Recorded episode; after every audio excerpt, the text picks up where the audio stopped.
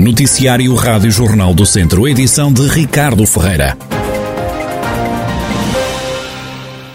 O presidente da Câmara de Viseu e da CIM Viseu, Dom Lanfões, lamenta não ter recebido qualquer resposta do governo à proposta de criação de um sistema de isenção de portagens a cidadãos e empresas da região na A25 e na A1, enquanto o IP3 estiver encerrado para obras na zona de Penacova. A via fechou esta quinta-feira o trânsito entre os nós de Penacova e de Miro. Vai estar encerrada três semanas para trabalhos de estabilização de um talude e também de reabilitação da plataforma rodoviária. Fernando Ruas critica o silêncio da tutela na reunião da Câmara de Viseu que aconteceu aconteceu na manhã de hoje, pediu a intervenção da oposição socialista no Executivo Municipal. Ainda não, eu fiz até um apelo aos senhores deputados que têm alguma relação mais direta, porque de vez em quando trazem-nos algumas notícias e esperamos também eh, por esta. Esperamos que venha aí uma notícia rápida também, porque repare que nós, nós demos um exemplo. Nós demos um exemplo com a, com a, com a, com a Ponte Prima. Portanto, não pedimos nada que não, não tivéssemos feito anteriormente.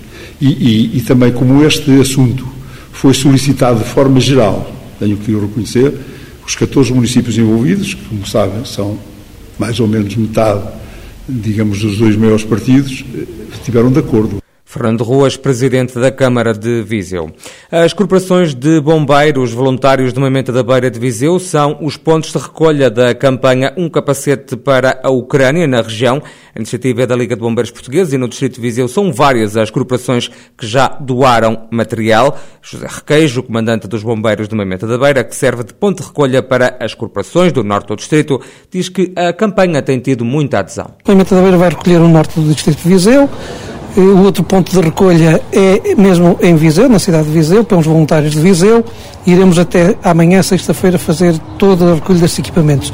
Tem havido uma adesão enorme porque nós sentimos as dificuldades dos nossos companheiros bombeiros ucranianos que lutam por uma guerra desigual que não é deles, que, que são obrigados a enfrentar dificuldades que lhes eh, crescem todos os dias por falta de equipamento, por falta de material e com certeza por falta de forças.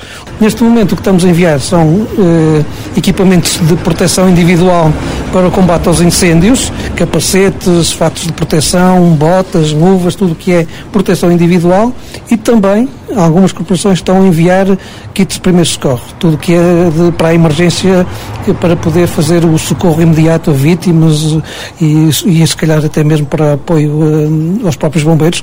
Os bombeiros voluntários de Lamego foram uns dos que já apoiaram. Ricardo Carvalho, operacional na corporação, destaca a luta desigual dos colegas ucranianos. Lamego também aderiu ao, ao projeto da Liga dos Bombeiros Portugueses eh, para enviar material para, para a Ucrânia.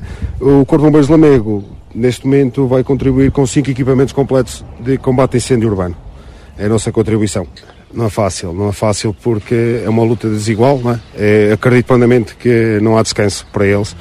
É, é, muito complicado. O facto de eles estarem num combate e a qualquer momento podem ter que ser, serem atingidos é, não, não é fácil. Não podemos fazer mais, se calhar se, pudéssemos fazer mais faríamos, mas não podemos neste momento. É até ver, vamos ajudando como podemos. Prendono foi outra das associações humanitárias que disse presente, como refere o adjunto do comando, Alexandre Escudeiro. Uma mais-valia, uma ajuda que a gente pode dar, não é muito, mas é simbólica.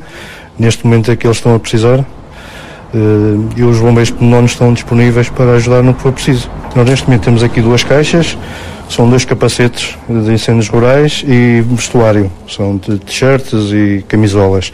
E também temos uma caixa de consumíveis primeiros socorros, soros, compressas, eh, ligaduras, eh, material mesmo para primeiros socorros. Eu acho que hum, é um momento difícil para toda a gente, não só para eles, mas para nós, para o povo inteiro, para o mundo inteiro. É uma situação que não se devia um, concretizar, mas pronto. Mas, o, mas neste aspecto, o povo português também acho que é solidário e estamos a, a ajudar e a apoiar no, dentro das nossas possibilidades. Alexandre Escudeiro, adjunto do Comando dos Bombeiros de Penedono, uma das corporações que já aderiu à campanha Um Capacete para a Ucrânia, que vai levar diverso material de proteção individual e primeiros socorros aos bombeiros ucranianos. Os quartéis dos voluntários de Moimenta da Beira de Viseu são os pontos de recolha no distrito.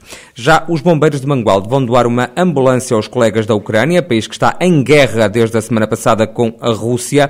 O presidente da Associação Humanitária, João Soares, explica que a corporação não ficou indiferente ao que se está a passar no leste europeu e ao movimento humanitário em prol do povo ucraniano. Tínhamos uma ambulância que estava para venda. Entretanto, como surgiu esta situação desta estúpida guerra incompreensível, nós entendemos que devíamos também eh, dar o nosso contributo solidário ao povo ucraniano.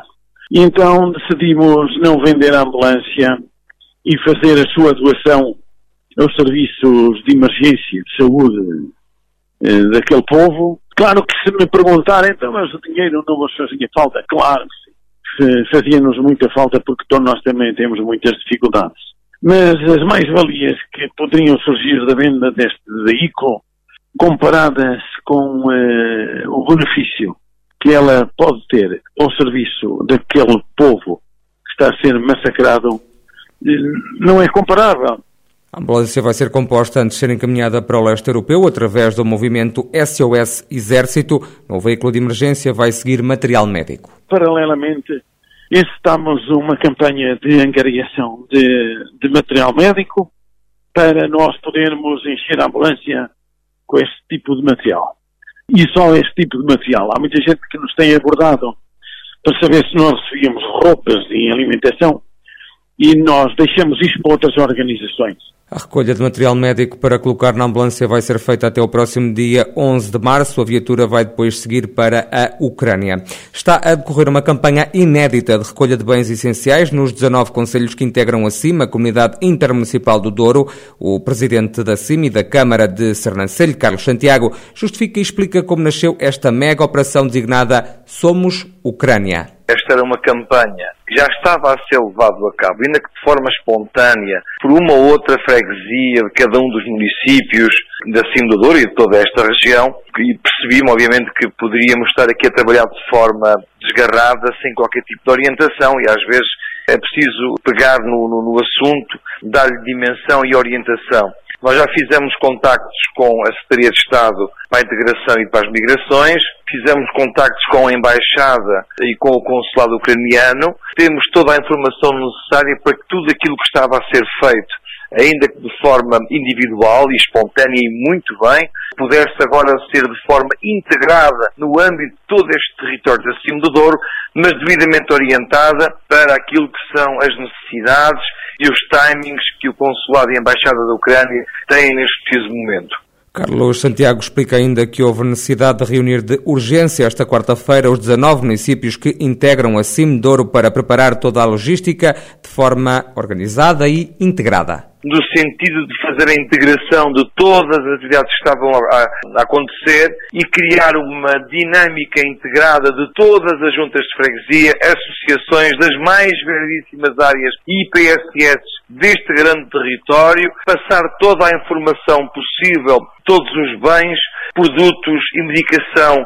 necessários para esta ação. Fizemos também chegar a informação, e aqui já articulada com a Sra. Secretária de Estado para as Migrações, relativamente à disponibilidade que a CIM do Douro tem em colocar autocarros a ir às principais fronteiras onde estão a acontecer os maiores fluxos migratórios para trazer pessoas para Portugal, nomeadamente estes ucranianos, concretamente crianças e mulheres, porque obviamente com a lei marcial os homens são mobilizados para fazer o combate na Ucrânia e, se possível, acolher todos aqueles que trazemos, ou então, estando articulados com a Secretaria de Estado, eles ficarão alojados em sítios que serão indicados e articulados com, com o Governo. Carlos Santiago, presidente da Comunidade Intermunicipal do Douro e da Câmara de Sernancelho.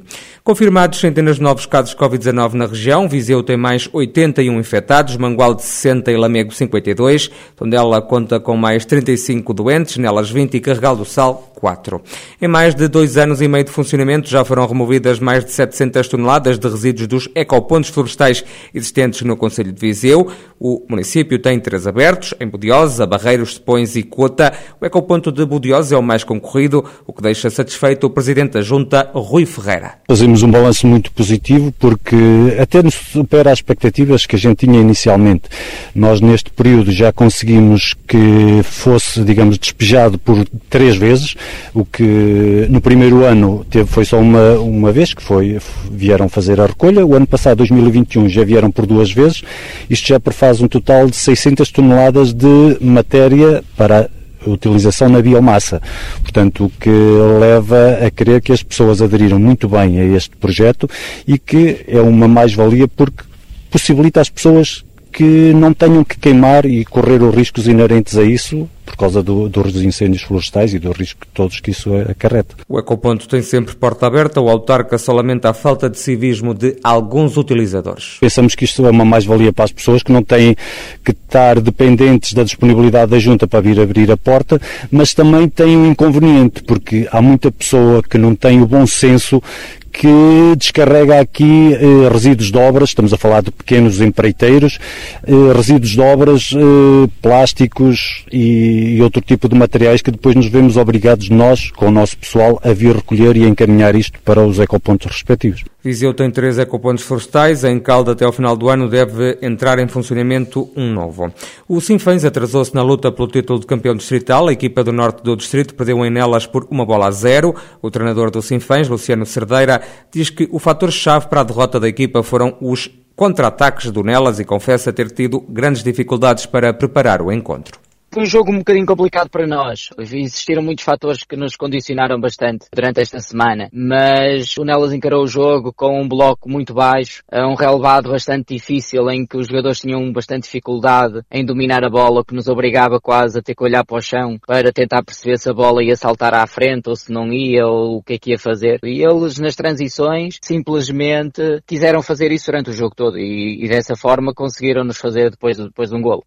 Agora, o Sinfãs passou uma semana um bocadinho complicada. Nós tivemos jogadores eh, internados no hospital, num grupo de, de 18 jogadores, 9 tiveram que estar em casa ou por casa. Foi uma semana muito, muito, muito difícil para nós. Tivemos várias dificuldades para, para preparar este jogo da, da melhor forma. Não é uma desculpa, é verdade. Nós tivemos oportunidades na primeira parte até para resolver o jogo. Não fomos capazes e depois o Nelas fez, fez um golo e, e ganhou o jogo. Já do lado do Nelas, o treinador Paulo Lister entende que o clube foi mais feliz e mereceu ganhar a partida. Jogo muito, muito complicado. Uma boa equipa do, do Sinfãs, onde o Nelas acabou por ser uma equipa muito competente e acho que o resultado acaba por se ajustar no, no fim. O segredo foi mesmo a, a atitude dos jogadores e, e, a entrega que tiveram ao jogo. Sempre concentrados, sempre a acreditar que era possível ganhar o jogo e, e assim foi.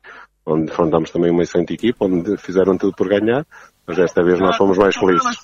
Paulo Istra, treinador do Nelas. E o Tondela e o Mafra jogam hoje à noite a primeira mão das meias finais da Taça de Portugal. O presidente do Tondela confia que no jogo desta quinta-feira, no estádio João Cardoso, o Clube Beirão vai conseguir uma vantagem que permita ser gerida no segundo jogo em Mafra. Gilberto Coimbra garante que a união é a palavra de ordem nesta altura no Tondela. Essencialmente valores da Beira, de Beirão. Beirão, portanto, é, é sentido de, de, responsabilidade e os parabéns a toda a estrutura do Tondela, desde sempre tudo que, e, e não só os atletas também, naturalmente, mas os atletas, estrutura, treinadores, massa, desde o homem, desde o responsável da rouparia, tudo aqui vive com o mesmo espírito de entrega, de união, de família, de, de um só.